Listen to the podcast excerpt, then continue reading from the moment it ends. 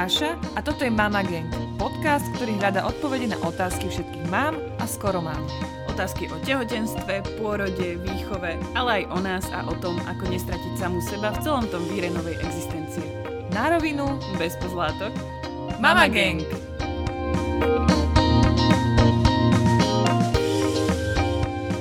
Ahojte, vítajte pri počúvaní e, ďalšieho dielu podcastu Mama Gang.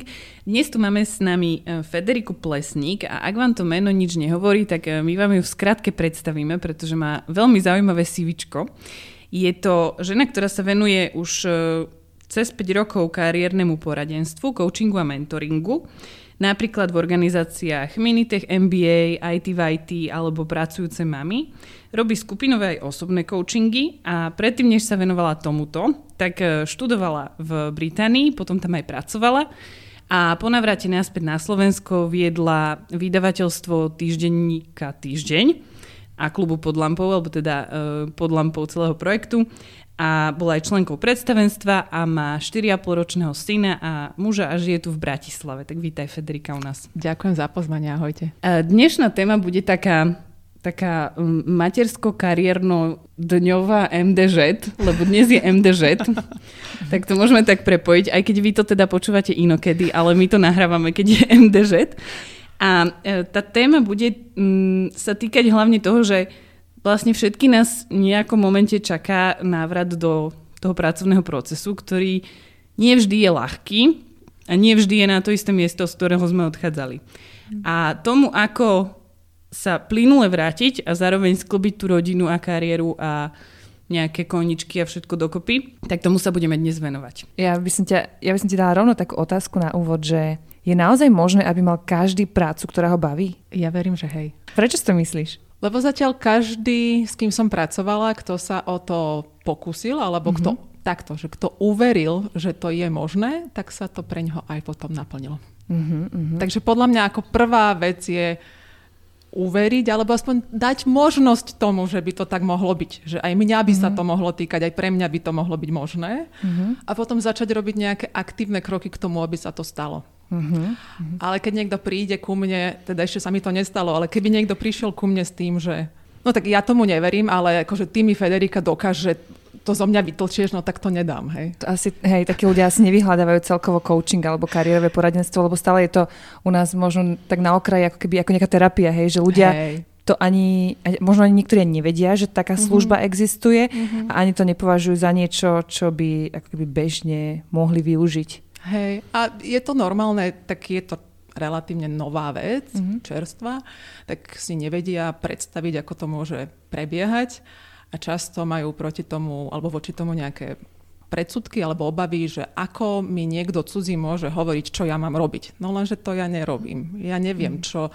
Niek- niekedy ku mne klienti alebo klientky prídu a pýtajú sa, no tak ja vám o sebe poviem a vy mi potom povedzte, čo ja mám robiť, čo je pre mňa vhodná práca. Ale to je nepochopenie toho, čo ja robím.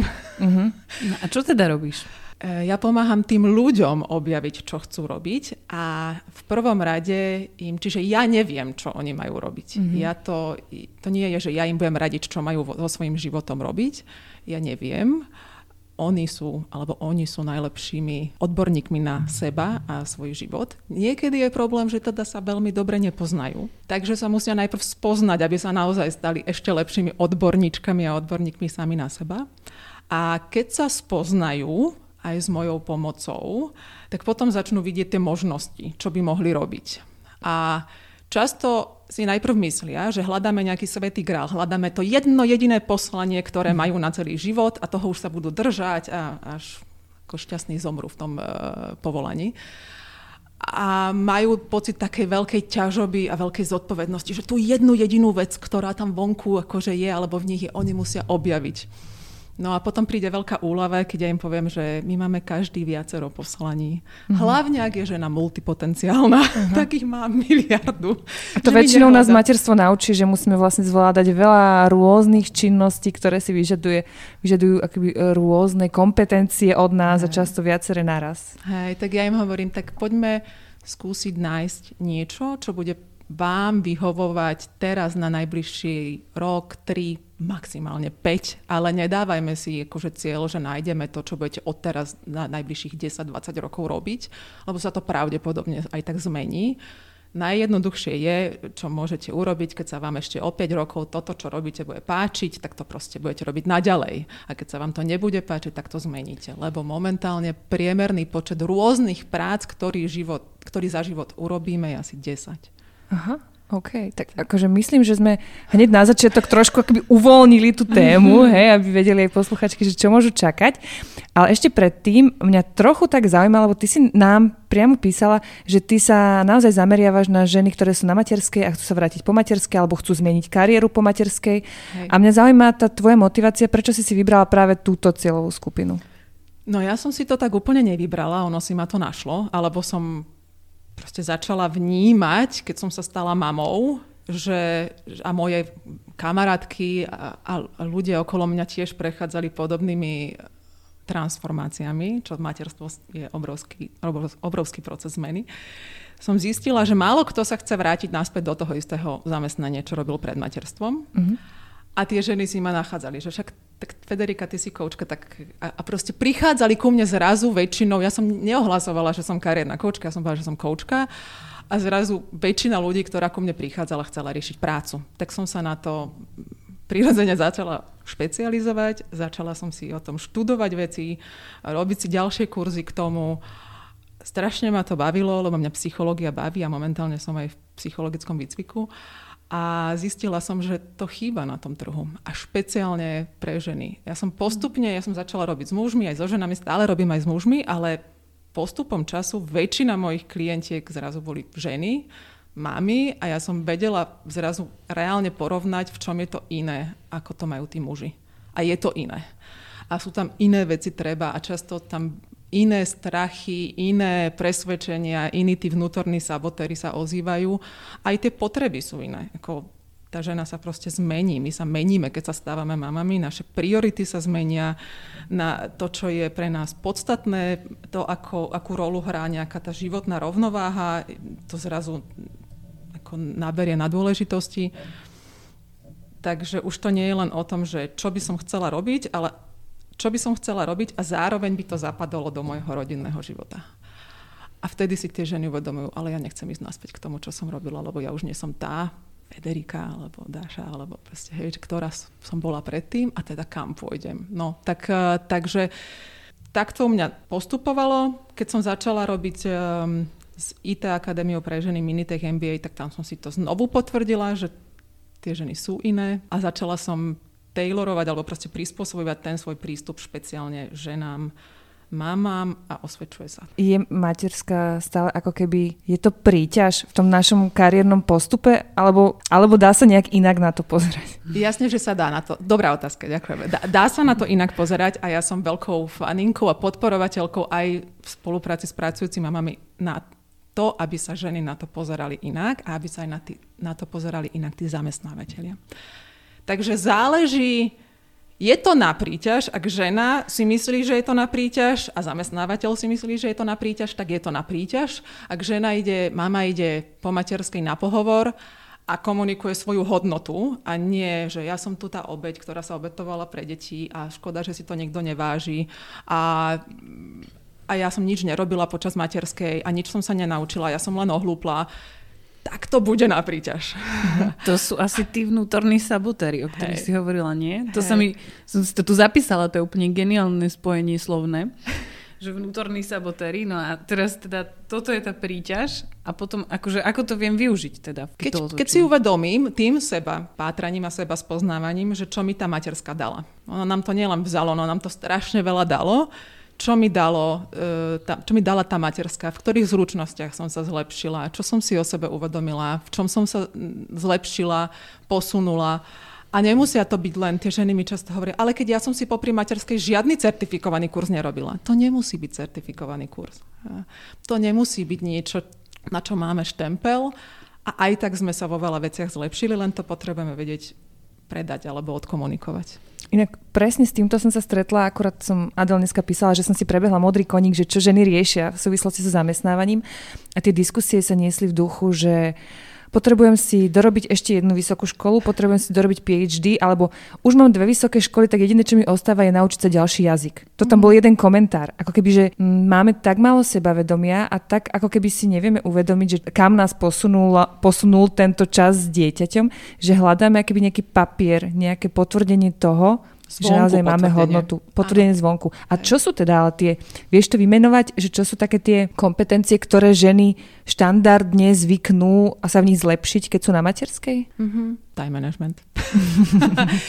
a ja ešte z čias, kedy som teda viedla to vydavateľstvo týždňa a vtedy som bola bezdetná mladá žena, som si uvedomila, lebo som nemala úplne šajnu, čo to materstvo je, tá skúsenosť je neprenosná, ale už vtedy ako manažerka som si uvedomila, o čo lepšie sú tie moje um, členky týmu, ktoré musia o štvrtej odísť pre dieťa do škôlky alebo o pol štvrtej. Tá, ten, tá schopnosť toho time managementu, tá zodpovednosť, tá efektivita bola niekde úplne inde ako efektivita mojich kolegov, efektivita tých kolegyň alebo kolegov, ktorí nemali deti, to boli kávičky, to boli cigaretky, to boli akože siahol dlhé rozhovory. Táto žena proste prišla ráno, musela odísť vtedy a vtedy a všetky moje kolegyne, ktoré to takto mali, že boli mami, tak to boli že najlepšie zamestnankyne.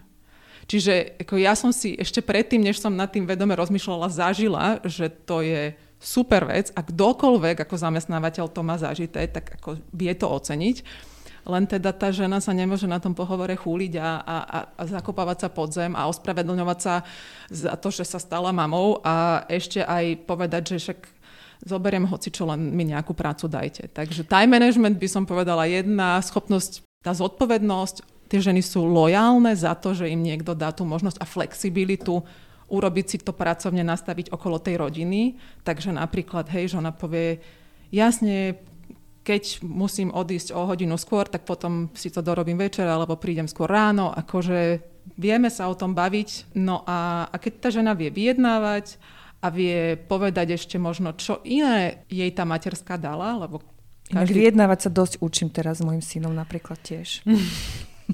Hej, celkovo tá komunikácia sa zlepší výrazne na, s materstvom a aj tá schopnosť vychádzať s rôznymi typmi ľudí. Mm-hmm, lebo tie Akceptovať sú... inakosť, Áno, jasné, lebo tie deti iné sú tempo. iné áno. ako my. To, mm-hmm. je, to je obrovská vec. A vedela by som menovať. Ako tam potom záleží na každom tom individuálnom príbehu tej mamy, ale vždy tam vieme vydolovať ešte mnoho ďalších vecí. No ale teraz ty si bola evidentne šéfka, ktorá bola otvorená tomu a, a všímala si to. Ale priznajme si, že Nemôžeme to hádzať iba na tie ženy mami, že Nie. oni sú puťky a sú na tom pohovore teda utiahnuté a, a, a ospravedlňujúce sa same seba. Aj tí zamestnávateľia veľmi často sa na tie matky po materskej pozerajú cez prsty. Mm-hmm. A čo sú tie hlavné veci, ktoré vlastne im vadia? Áno, je to tak. Vôbec to nie je, že, že je to len naša chyba, že to nie je ideálne nastavené. Že, tak ako som hovorila, aj nie je to na príťaž, keď aj zamestnávateľ je tak nastavený a je na to pripravený sa tak pozerať. No, najčastejšie si myslím, že im vadí, alebo že sa obávajú toho, že tá žena bude veľa na penke s deťmi. Že bude proste dávať tie deti na prvé miesto a tá práca, že tú prácu bude flákať, alebo že nie, že flákať na schvál, ale že proste nebude k dispozícii a že to budú musieť za ňu ťahať iní. No len tá prax taká nie je. Hej? Že, že to je podľa mňa akože mýtická obava, ktorú nakoniec sa nepotvrdí, keď e, by tým ženám dali šancu. Ale je to aj o tom, že tie ženy im nepovedia, že pozrite, ja viem, že sa možno bojíte tohoto a tohoto. Ja Vieme to, toho ako keby predchádzať tomu, hej, tej, tej miestnosti pomenovať, priniesť to na ten stôl a uh-huh. povedať, ja viem, že sa možno bojíte, že som mama s dvoma malými deťmi, ale mám to takto zabezpečené, mám to takto vymyslené a viem vám zabezpečiť, že, alebo proste slúbiť, že áno, tak jasne, že pokiaľ moje dieťa nebude hospitalizované, ale bude mať len uh-huh. normálne sopliky a choroby, tak ja to proste zvládnem. Hej, lebo vlastne tí zamestnávateľe sa na to nemôžu pýtať. Áno. Štandardne. Ja som bola kedysi v takej pozícii, že uh, som aj pomáhala vyberať zamestnancov a mala som jedného takého klienta, ktorý vyložene nechcel mámu s malými deťmi, lebo ju tam potreboval, lebo proste takto. No a ja som sa ich tiež na to nemohla priamo spýtať, a bolo to ťažké, ale keď sa nám podarilo v tom rozhovore sa dostať k týmto témam a ja som vedela tú ženu potom obhájiť pred tým klientom, tak akože sa to nakoniec podarilo. Hej, a dal, dal šancu aj takéto, ale je to, hej, že vlastne tu asi je dobre, keď to aj my pomenujeme a povieme, že ako s týmto vieme narábať. Hej, hej. Lebo tak zase ja tie obavy chápem, hej, že mm. tým tá forma možno ako, niektorí sa inak na to pýtajú stále, aj keď by sa mhm. nemali, proste sa na to spýtajú a tie ženy sa strašne boja, že sa na to tí zamestnávateľia spýtajú uh-huh. a, a nenapadne ich, že by to teda mohli sami priniesť na ten stôl a pomenovať toho slona, ale ale ja zase tomu rozumiem, že za tým je u tých zamestnávateľov dobrý úmysel, len často má strašne ne, nesprávnu alebo neakceptovateľnú formu, ale ten úmysel je dobrý. Oni proste chcú, cítia zodpovednosť za celú firmu, za živobytie všetkých tých zamestnancov, hej, chcú, aby to mhm. bolo spravodlivé. Um, takže ja tomu rozumiem, nie je to podľa mňa a priori proti ženám a proti mamám. A nemali by sme akože na nich proste ukazovať, že sú nejakí, neviem, sexisti alebo čo, ale proste sa o tom normálne porozprávať. Ja by som sa chcela ešte trochu vrátiť k tomu sebavedomiu mám, lebo na jednej strane sme sa bavili o tých kompetenciách, ktoré nadobudeme počas materskej a často máme pocit, že také tie ja, vykojený mozog, hej. Nič už že, neviem. Bo, neviem ledmo, Zabudla som aj to, čo som vedela. hovorím po slovensky, nie to ešte po anglicky, hej. A ja si pamätám obdobie, kedy som ani nebola schopná počúvať podcasty po anglicky, lebo mm. proste to pre mňa bolo tak akože kognitívne náročná činnosť, že, že ma to viac vyčerpávalo, ako povzbudzovalo. No ale ako si vieme dodať to sebavedomie? Alebo že mm. sú na to nejaké nástroje? Alebo čo sú tie najčastejšie príčiny toho, že klesa že nám sebavedomie? Mm-hmm. Tak najprv, že čo je to sebavedomie? Mnohé ženy, možno aj s tým, ako sme niektoré boli vychovávané, si myslia, že sebavedomie je nejak spojené s pýchou. Že tie, čo sú sebavedomé, sú pyšné a sú také, akože si myslia, že sú viac, než sú. Pričom sebavedomie je, že som si vedoma seba, takže viem presne, čo som a čo nie som. Mm-hmm. že nemyslím si o sebe viac, ako som, ale proste poznám sa. A to sebavedomie podľa mňa klesa aj preto, že sme v materstve tak veľmi sústredené na to dieťa a na všetkých naokolo a my sme niekde tam, keď vyjde čas na poslednom mieste a keď sa, sa e, staráme o seba, tak o nejaké svoje základné životné potreby, sprcha, jedlo, spánok. Hey, že nezadržiavame moč 3 hodiny. Hej. Áno, alebo chceme už len vypnúť. Um, no len spoznávanie seba je proste nejaká aktívna činnosť, sústredená, keď si povieme, že tak kto vlastne som a čo, čo sú moje silné stránky a, a na čo sa hodím a na čo sa nehodím a pričom cítim radosť a čo ma baví a čo ma nebaví.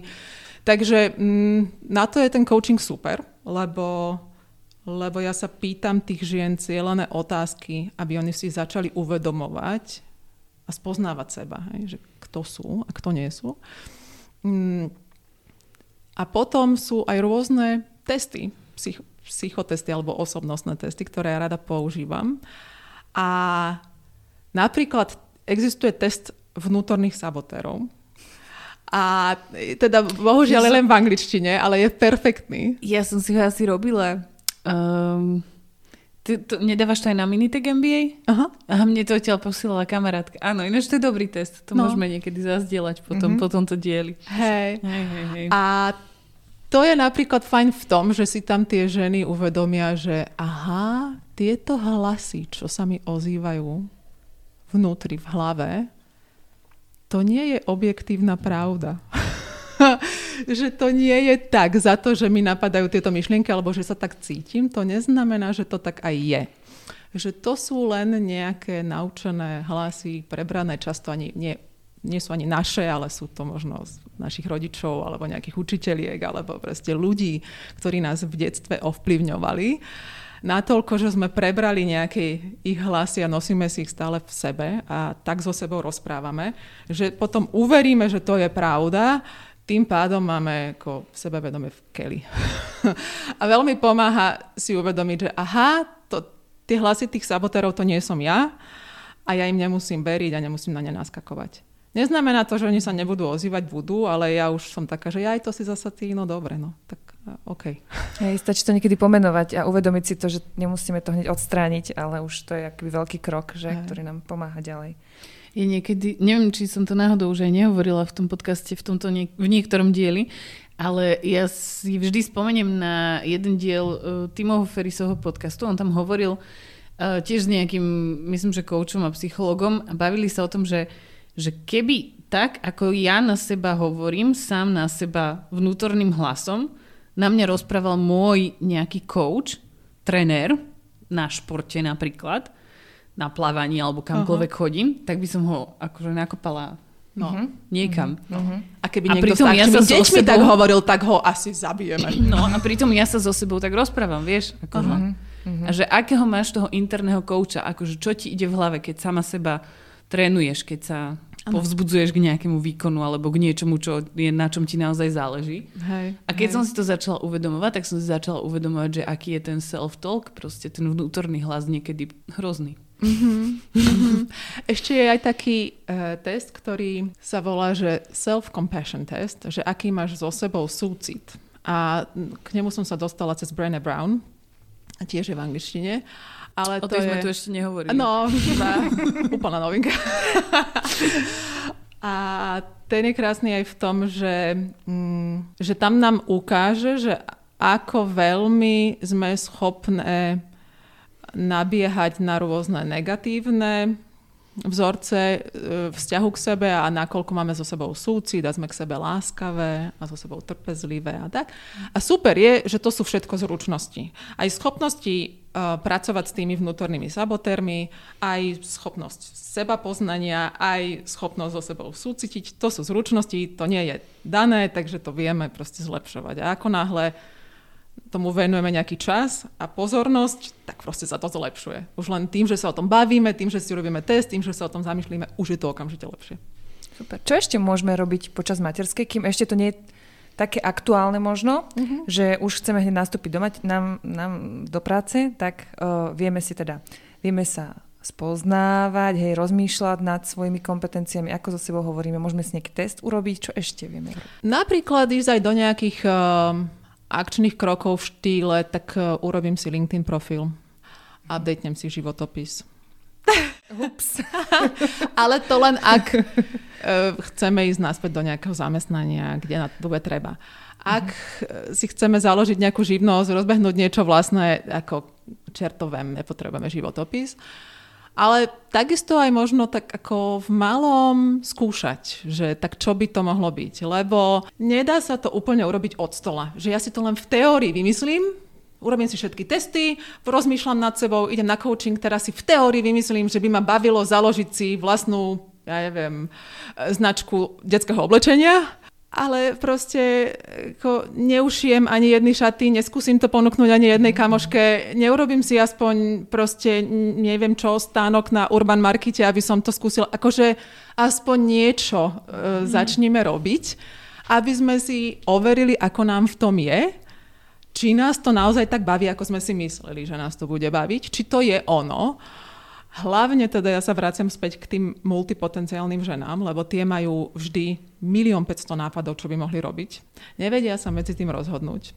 A, a, a majú teda rôzne ťažoby na sebe, na svojich pleciach. Jednak je, že počúvajú celý život e, z rôznych stran, už si konečne vyber tú jednu vec a robiu poriadne. No multipotenciálky si nevedia vybrať jednu vec.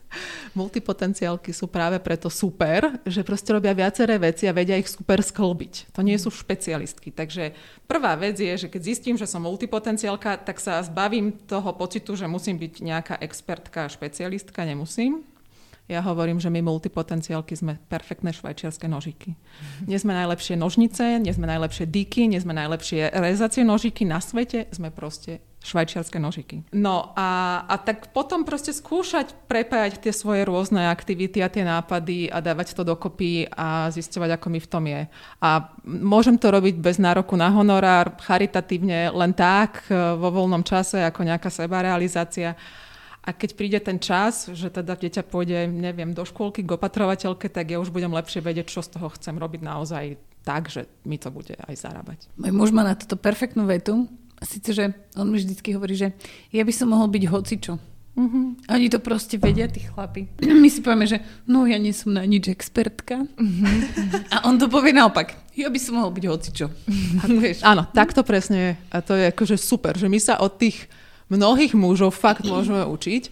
Ako jedna štatistika za všetky je, čo som prišla na to skúsenosťou a potom som si dohľadala, že sú na to aj výskumy, že keď žena sa ide hlásiť na nejakú pozíciu, že uvidí nejaký inzerát pracovný, tak prihlási sa, pošle tam svoj životopis, až keď splňa 10 z 10 kritérií a muži kľudne, že 40%, 50% splňam a idem. To som ja videla, hej. A, a ja to tak mám fakt overené. A ja keď poviem na svojich kurzoch alebo na tých individuálnych konzultáciách ženám, že aj keď splňate len polovicu kritérií, prihláste sa, tak oni na mňa pozerajú, že to sa môže. Hej, že skúsiť. To, to nebude to drze.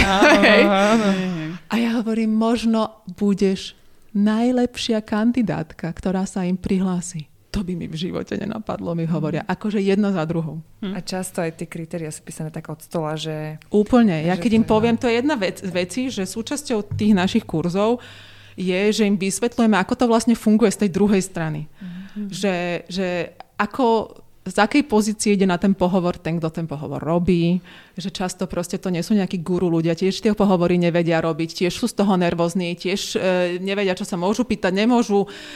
Proste, že to... Obidve strany majú z toho stres a možno tá druhá strana ešte väčší ako tá žena, ktorá na ten pohovor príde.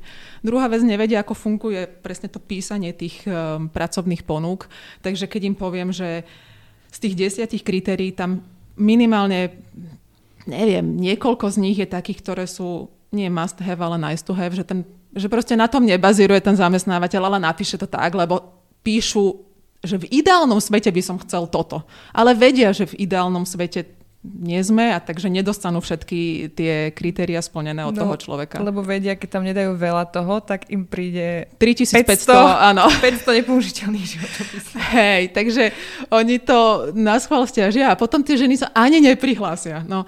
A ďalšia vec, že nevedia, že keď tam je ten plat, že tak väčšina tých zamestnávateľov, čo inak neviem, prečo to robia, ale dobre, tam dáva najnižší možný plat.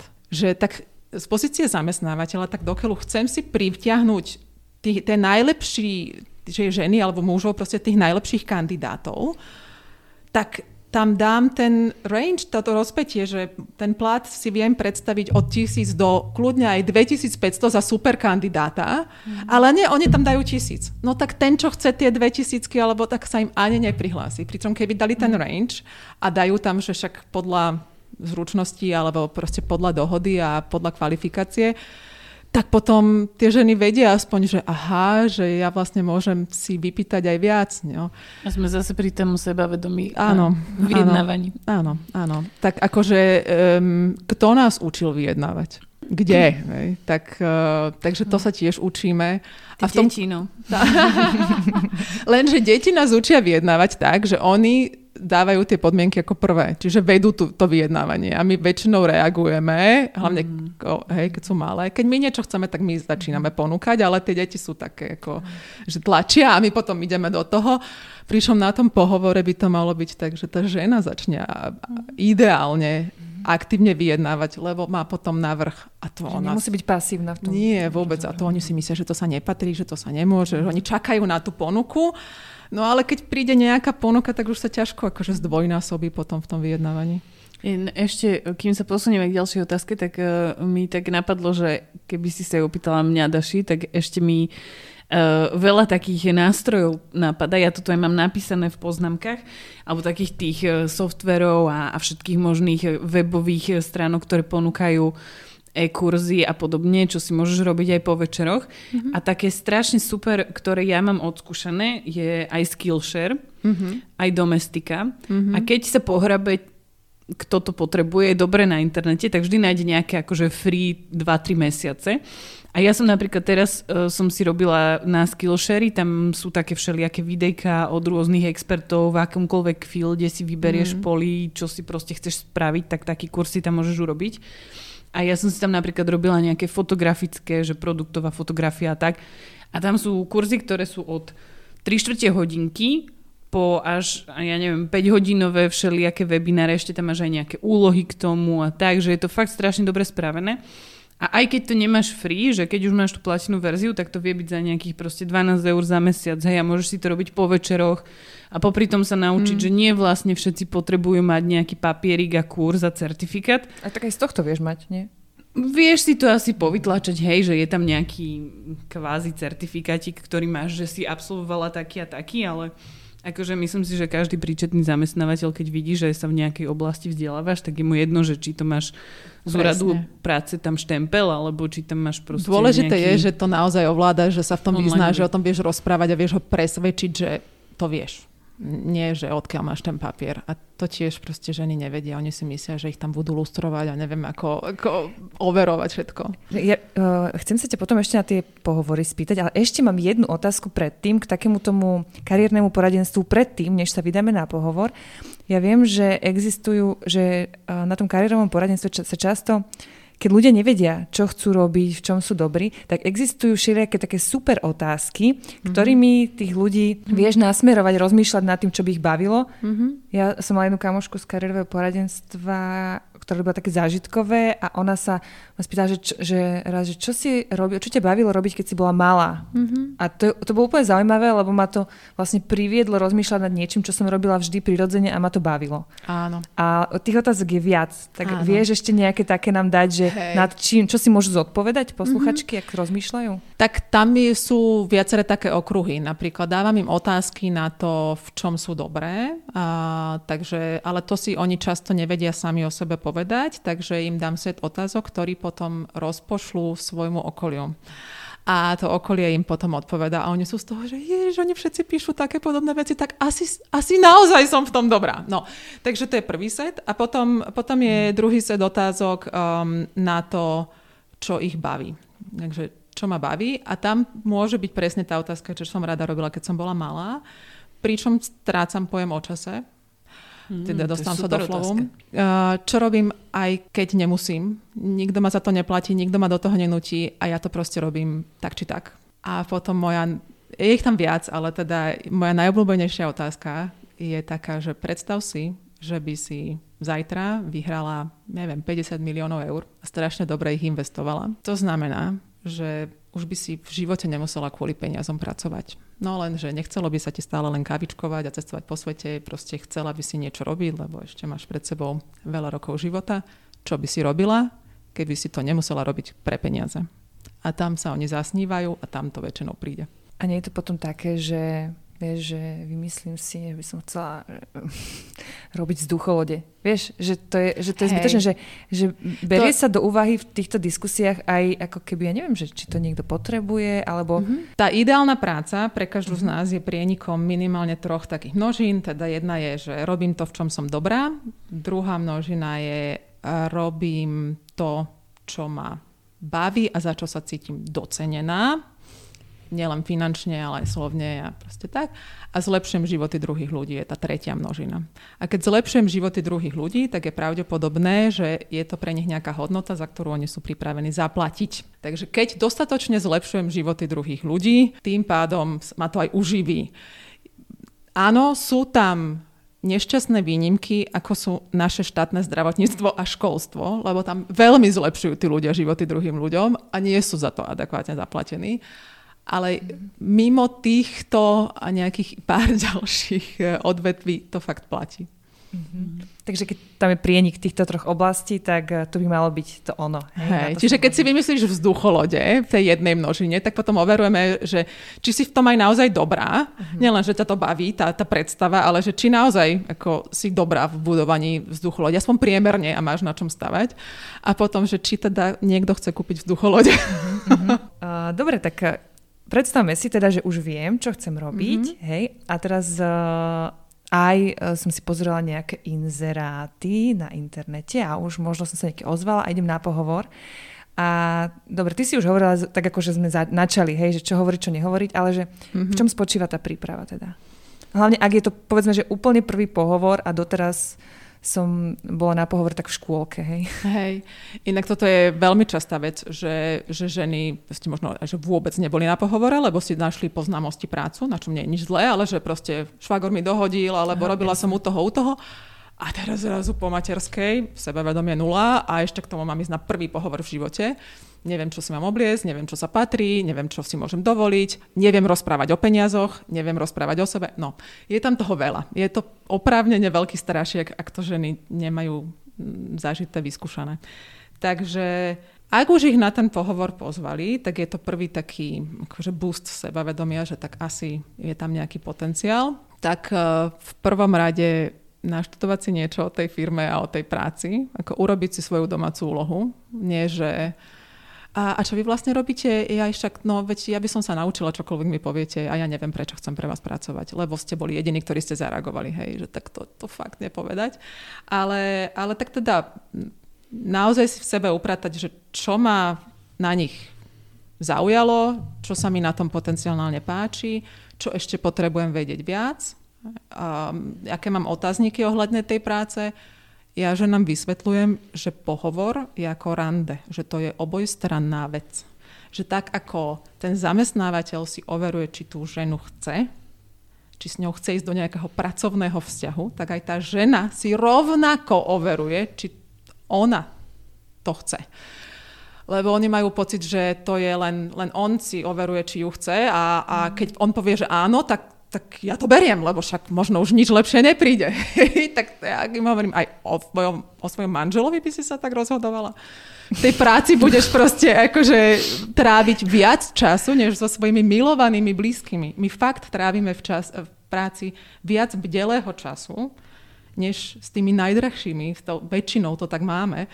Takže je fakt dôležité, že či tam chcem s tými ľuďmi tráviť, či tohoto muža alebo ženu chcem za svojho šéfa. Takže ako urobiť si tú domácu úlohu a premyslieť si, že čo ja vlastne potrebujem a chcem a potom sa na tom pohovore na to pýtať a overovať si to. Nie len sústrediť sa na to, aby som ja seba predala.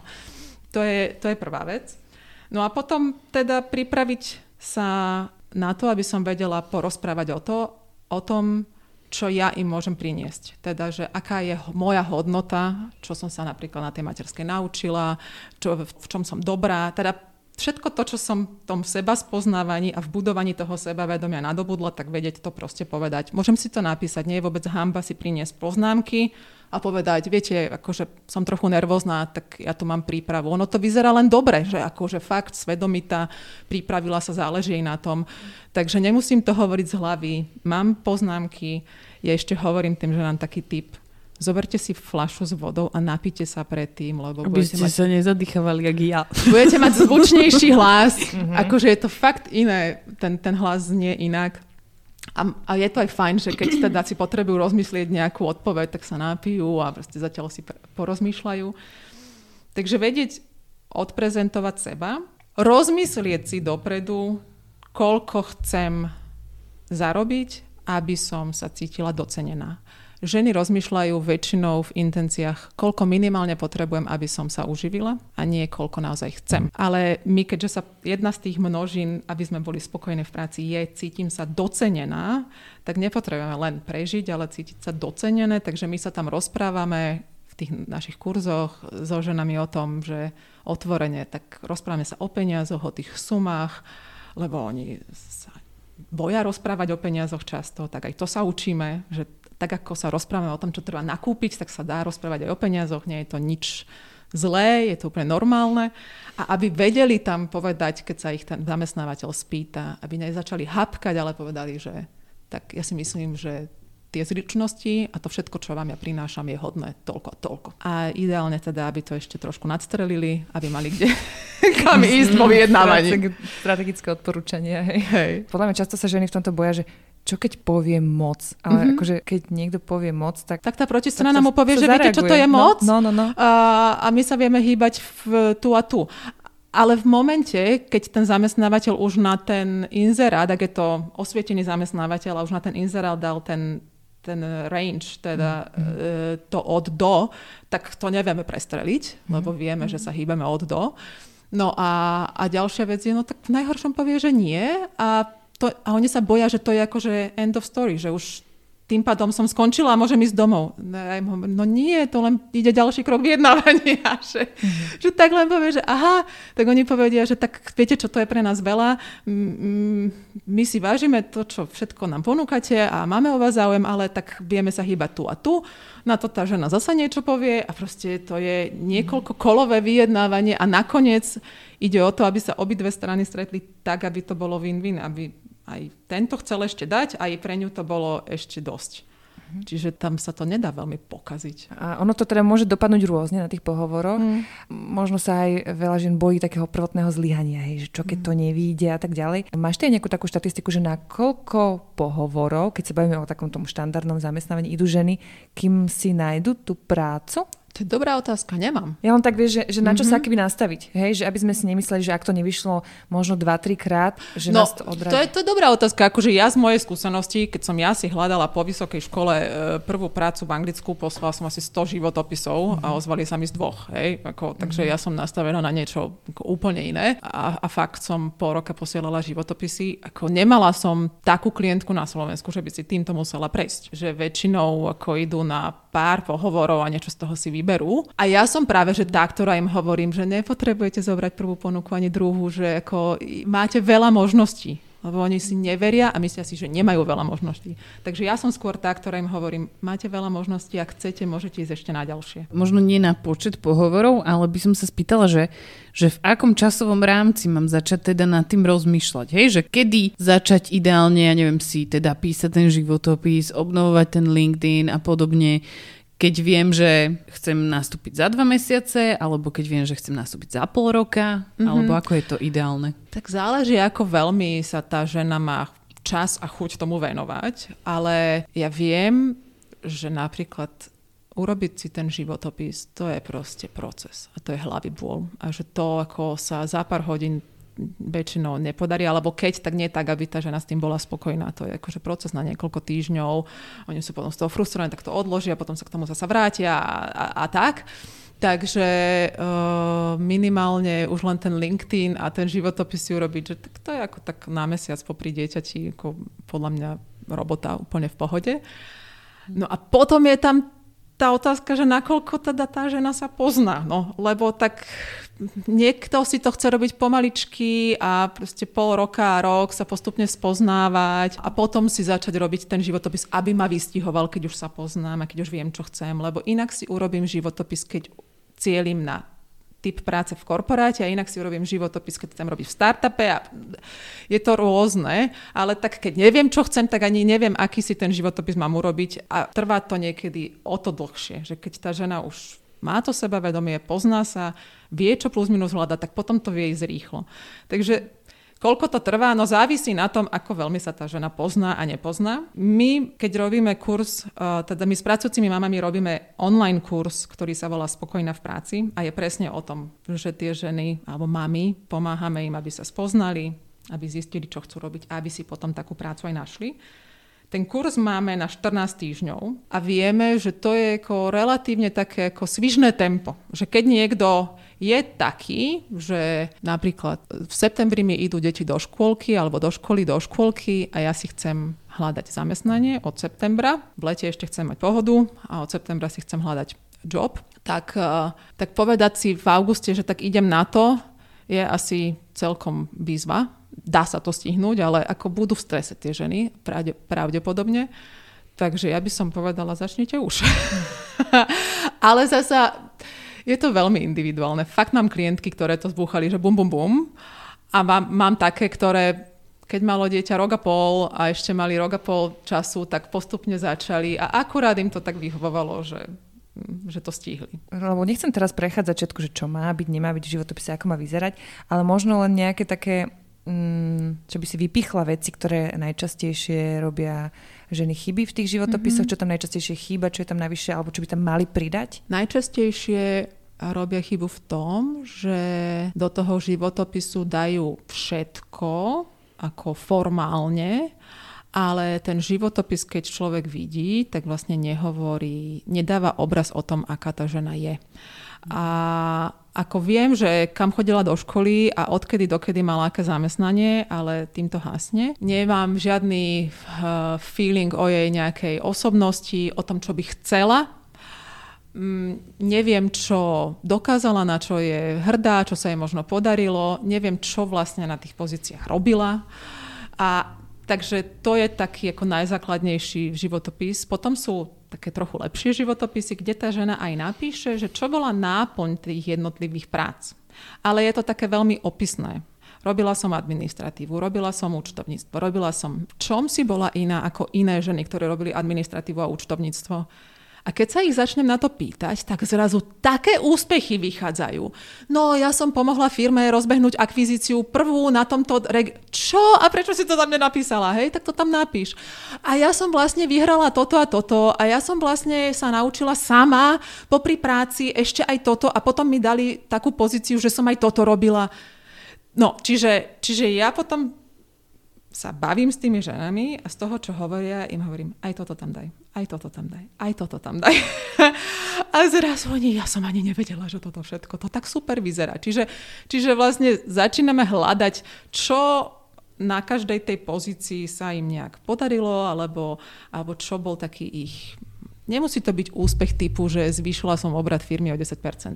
To môže byť iba také, že presne, že niečo som zaviedla, nejakú, nejaké zlepšenie do tej firmy, alebo som sa niečo naučila, alebo som proste, moji klienti boli so mnou strašne spokojní, čokoľvek, čo je také hodné vypichnutia. A takisto im hovorím, že nemusíte tam dávať všetko, že tie veci, to sa, čo sa nehodia k tomu, čo chcete robiť, tak to tam nemusíte dávať.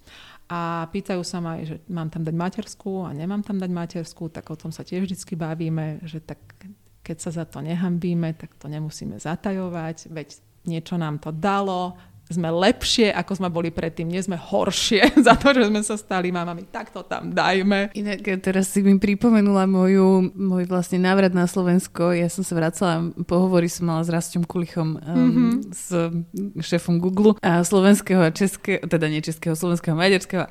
Rasteva, no vlastne prvá vec bola, že my som prišla na ten pohovor, nie, a teraz som si tak akože pozrel, preskinoval si to moje CVčko a hovorí mi, že no dobre, vieš čo, tak mi porozprávaj, že toto je tu strašne generické, toto ja, mňa to vôbec netrapí, akože čo si tu, čo tu máš napísané. Do budúceho pohovoru mi to prerobíš tak, aby ja som videl, že čo si ty spravila v tých ano. konkrétnych pozíciách, hej? Tak mi to teraz porozprávaj a uh, do budúceho pohovoru, keď budeme mať druhé kolo, tak mi donesieš nový životopis, hej? Čiže ja som vlastne mala pohovor v tom, uh, spo, môj pohovor spočíval v tom, že som proste prerábala svoj životopis. Kariérny coaching, hej, na Kariérny coaching. No tak Rastio je taký, hej, že on aj dokonca... On akože, mm, ja sa z neho tak láskavo smiem, že on by ti predal aj teplú vodu proste. On je akože aj najlepší salesak, ako som kedy v živote stretla a on vie predať všetko. A podľa tohto on ti povie, ako máš predať seba. Mm-hmm. A ja som proste odchádzala aj s tým jobom, ale odchádzala som aj s tým, že som mala zrazu asi tak o 10 levelov vyššie napísané CVčko, než som predtým mala a to doteraz akože stále si to CVčko, vždy keď si ho aktualizujem, tak si na to spomeniem, že jak mi to ten raz tam hovoril, že čo ho tam trápi a čo ho tam netrapí. Tak my si mi to tak akože pripomenula, tak som sa nad tým tak pousmiala. No, ako pre mňa bolo super, keď som videla CVčko um, Elona Muska, ktorý ako všeli, čo možno dosiahol a jeho CV je na A4 a v každej tej veci, ktoré urobili, je iba jedna veta, že čo sa mu padalo, aký je tam ten achievement. A to ukazujem tým ženám, že pozrite sa, vy nepotrebujete na 4 strany CV, lebo to sa nikomu nechce čítať tie generické veci. Vypichnite to hlavné a ešte im hovorím aj to, že, že môžu si to urobiť, tých, tých formátov je mnoho, ale že môžu tam proste napísať, či už hneď hore, alebo do nejakého toho vedľajšieho stĺpca, takú nejakú, ako keby taký sumár, tie dve vety, že kto sú a čo hľadajú, aký typ jobu hľadajú.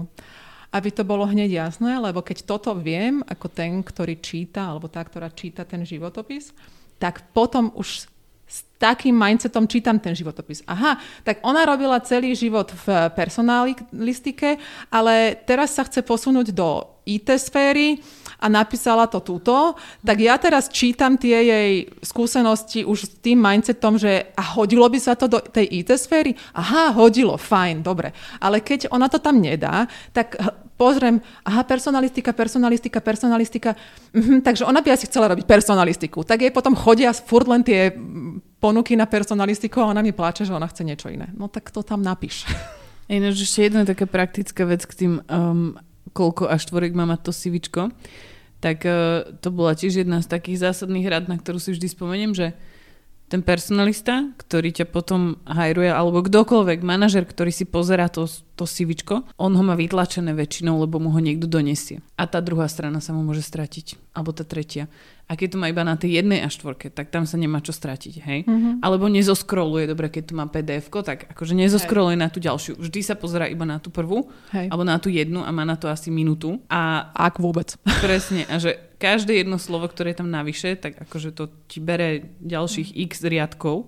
Áno. A že na tú jednu stranu sa to fakt dá naspať, akurát to je tá ťažká práca pre nás, kedy máme neobmedzený iný počet slov na počítači, je skôr škrtať a nie pridávať. A preto to tak dlho trvá. Preto na mhm. prvý draft, na prvú verziu to väčšinou nie je ono a treba sa na to vyspať a znovu sa na to pozrieť a znovu sa k tomu vrátiť a škrtať a prehadzovať um, poradie tých vecí, lebo teda to najdôležitejšie v mojom životopise, čo chcem, aby si odniesli, dám najvyššie.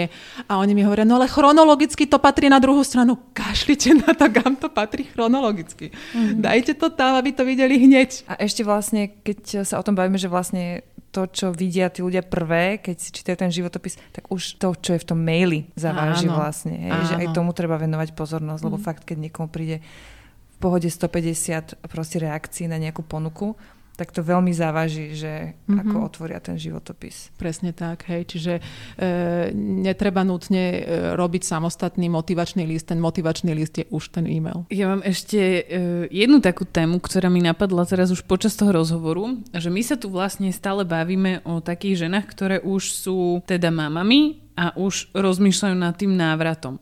Ale napadlo mi, že existuje aj nejako, alebo čo ty odporúčaš, ak by som ja bola, dajme tomu, tehotná mm-hmm. a proaktívne by som sa nejakým spôsobom chcela s tým mojim zamestnávateľom, u ktorého chcem pokračovať a nechcem, aby si ma potom, aby na mňa zabudol, hej, počas tých dvoch rokov alebo roku a pol, ktoré budem preč alebo koľkokoľvek, mm-hmm. ale aby som mnou počítal, mm-hmm.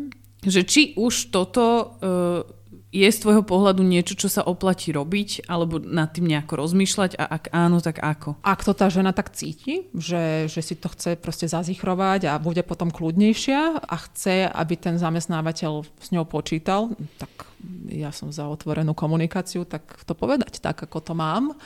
Že teraz to mám tak, že by som sa rada vrátila, ako samozrejme neviem, čo bude a aké bude mať dieťa, ako sa budem cítiť, ale teraz to cítim tak, že by som sa rada vrátila a chcem, aby ste so mnou počítali a myslím, že sa možno vrátim aj skôr ako o 3 roky a možno s nimi byť tak v kontakte. Ja mám veľa aj klientiek, aj žien, ktoré proste tak ako sa zaujímajú, čo sa deje, alebo proste si s nimi niekde na čete píšu, alebo im aj povedia, že nechcem z toho vypadnúť, chcem stále, ak ich tá práca baví a oni fakt z toho nechcú vypadnúť, počas tej materskej a majú chuť sa nejak ešte realizovať, tak im treba spovedať, že nechám si pracovný počítač, ak môžem, a ja keď budem môcť, tak vám niečím vypomôžem.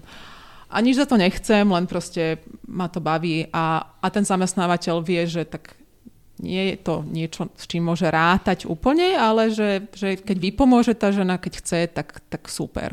Takže poznám aj takéto. Ale ono tie ženy niektoré to robia zo strachu. Nie preto, že by chceli a fakt by ich to bavilo, ale zo strachu, že keď z toho vypadnem, potom už na ten vlak nebudem vedieť naskočiť. Mm. A sú také úzkostlivé, neužívajú si poriadne to materstvo, majú pocit, že musia sa udržovať v kontakte s tým zamestnávateľom, lebo inak neviem, čo sa stane a prídu o tú prácu to podľa mňa ako nie je úplne najšťastnejšie. Že kľudne si to materstvo uží a všetko, čo si vedela pred tou materskou, ty to nezabudneš, ty si to možno potrebuješ len oprašiť, ale to je jak s bicyklovaním, sa nezabúda. Oni sa boja, že oni to fakt už nebudú vedieť robiť, to, čo robili predtým. A potom do toho nabehnú a za chvíľočku je to, že á, však ja si to vlastne všetko pamätám. Takže, takže ak to majú robiť zo strachu, tak, tak to je iné, ako keď to robia, pretože fakt chcú. A to má inak vracia, ja som si teraz spomenula na váš podcast Andreou Vatkerty. Lebo ona niečo také tiež tam hovorila, ale ja s tým úplne sú, súznem. No. Hej, že či to chcem, alebo musím robiť. Hej. Alebo mám pocit, že by som mala. Á, že by som mala, hej. A super si to rozšíril, alebo sme sa bavili akurát o takej tej úplne, akoby povedzme, že štandardnej ceste, že materská, vraciam sa do práce. Ale ja som si na tých pracujúcich mamách našla takú štatistiku, že až 73% opýtaných žien sa chce zapojiť do pracovného procesu skôr. Mm-hmm. No a to nám teda otvára také ako keby oveľa nám to akoby komplikuje tú tému alebo otvára ďalšie možnosti, ako sa na to pozrieme. To znamená, že nie len ten štandardný úvezok a štandardné zamestnanie a že buď som matka na materskej alebo som zamestnankyňa, že to nie sú jediné možnosti a je podľa mňa dobré asi poznať, že tých možností je viac. Mm-hmm. Stále sa to rozširuje, tá korona tomu tiež pomohla, chvála Bohu. A jednoducho je to aj tým, že my nemáme veľa na tomto pracovnom trhu, to inak tiež ženy nevedia, sú z toho prekvapené. Ním hovorím, že je nedostatok ľudí, hlavne v niektorých odvetviach, ale vo všeobecnosti je nedostatok ľudí. Tu skoro každý, kto chce pracovať, už nejak pracuje. Jasne, sú regionálne rozdiely, nie sme len v Bratislave, ale vo všeobecnosti to tak naozaj je. To znamená, že keď tí zamestnávateľia chcú zaplniť všetky tie pozície, ktoré potrebujú zaplniť a nevedia ich zaplniť štandardnými full-timeovými proste plnými úväzkami, tak sú úplne pripravení robiť všelijaké e, flexibilné úväzky a všelijaké setupy, aby to len šlo. A stále sú pripravenejší a pripravenejší a ochotnejší a ochotnejší.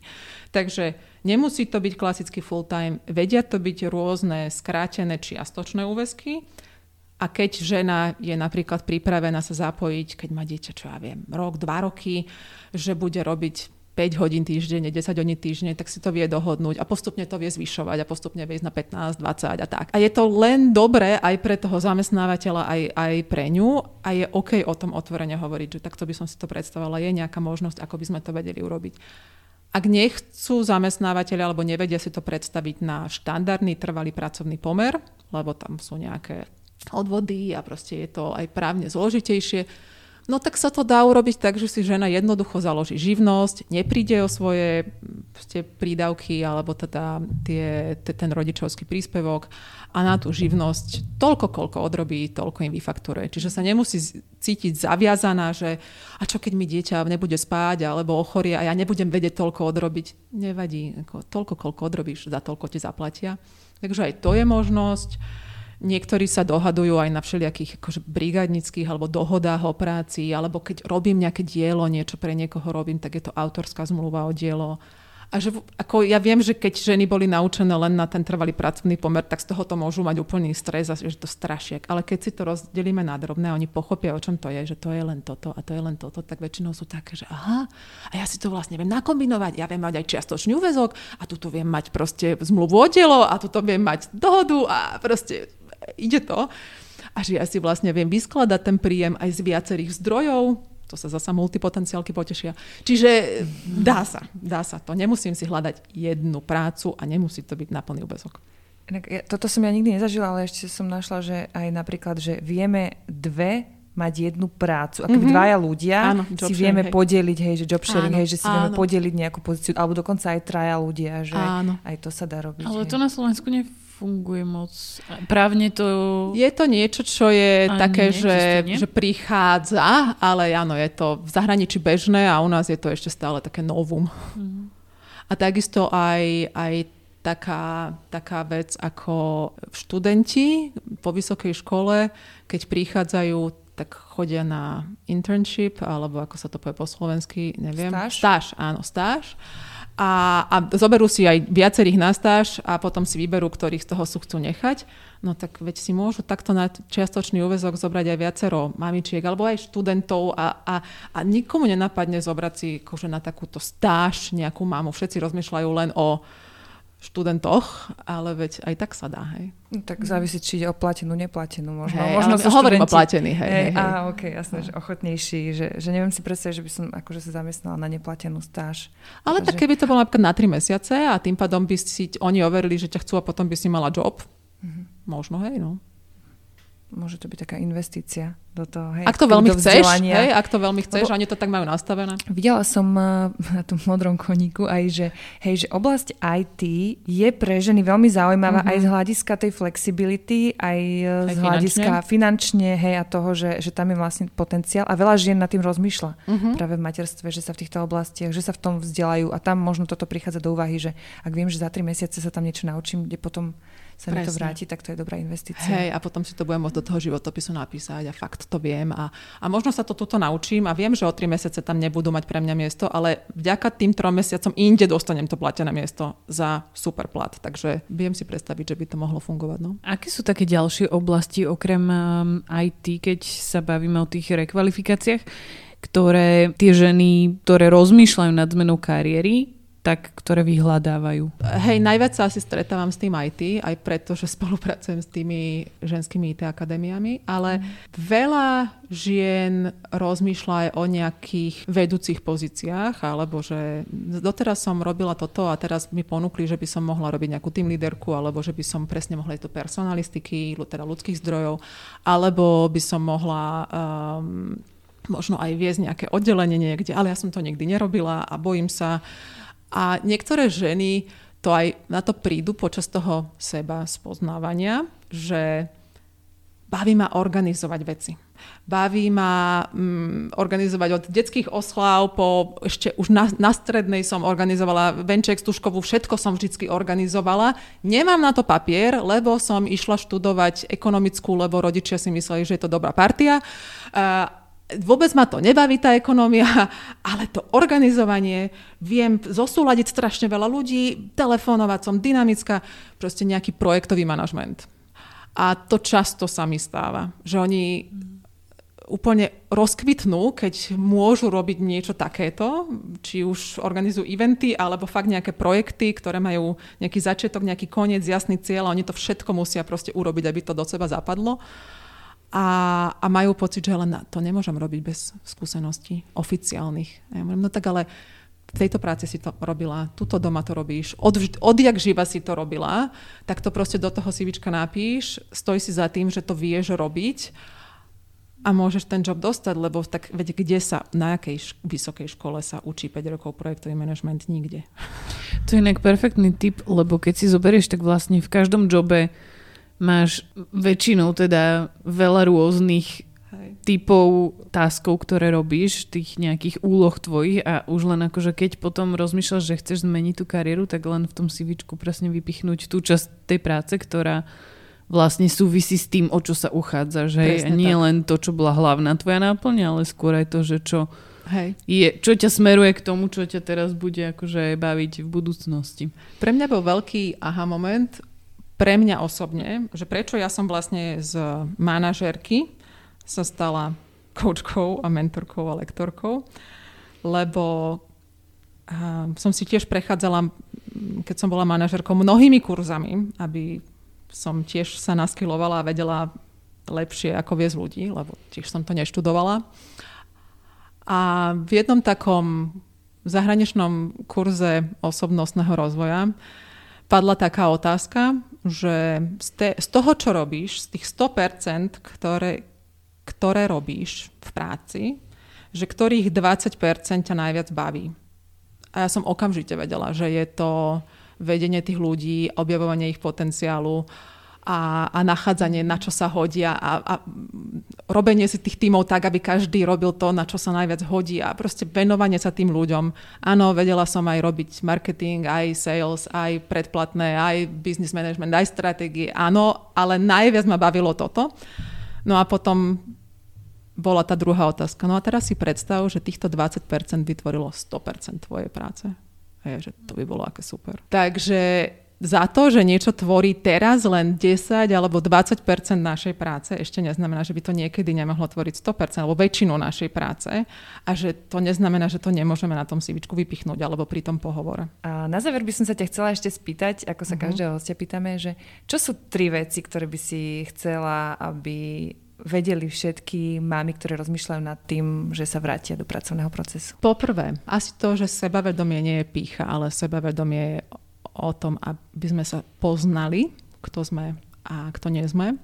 A ak chcem vedieť, čo chcem robiť, alebo teda aká práca je pre mňa, tak sa najprv potrebujem spoznať. To je prvá vec. Druhá vec je, že v práci trávime viac času než so svojimi milovanými blízkymi. Takže je veľká škoda, ak nás tá práca nebaví, nenaplňa, ak tam chodíme len preto, aby sme do nejakej práce chodili. Môžeme to každá mať tak, aby, aby sme do tej práce chodili rady, alebo aby sme tú prácu mali rady, aby bola pre nás zdrojom energie, zdrojom potešenia a aby to nebolo niečo, že už v nedelu večer sa mi tam nechce nad tým rozmýšľať a v pondelok ráno sa mi nechce vstávať. Proste, aby to bolo super. No a tretia vec je, to neviem, či je súhrn, ale tak by, ak môžem, tak by som rada ženy pozvala do kurzu.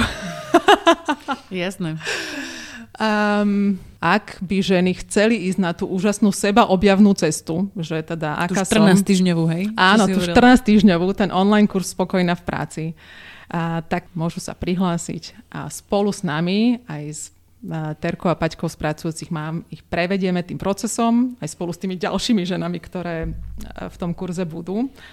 A nielen objavia, čo chcú robiť, ale aj zistia, ako takú prácu získať. Super, ďakujeme. Toto bola Federika Plesný. Ďakujem. Ďakujem.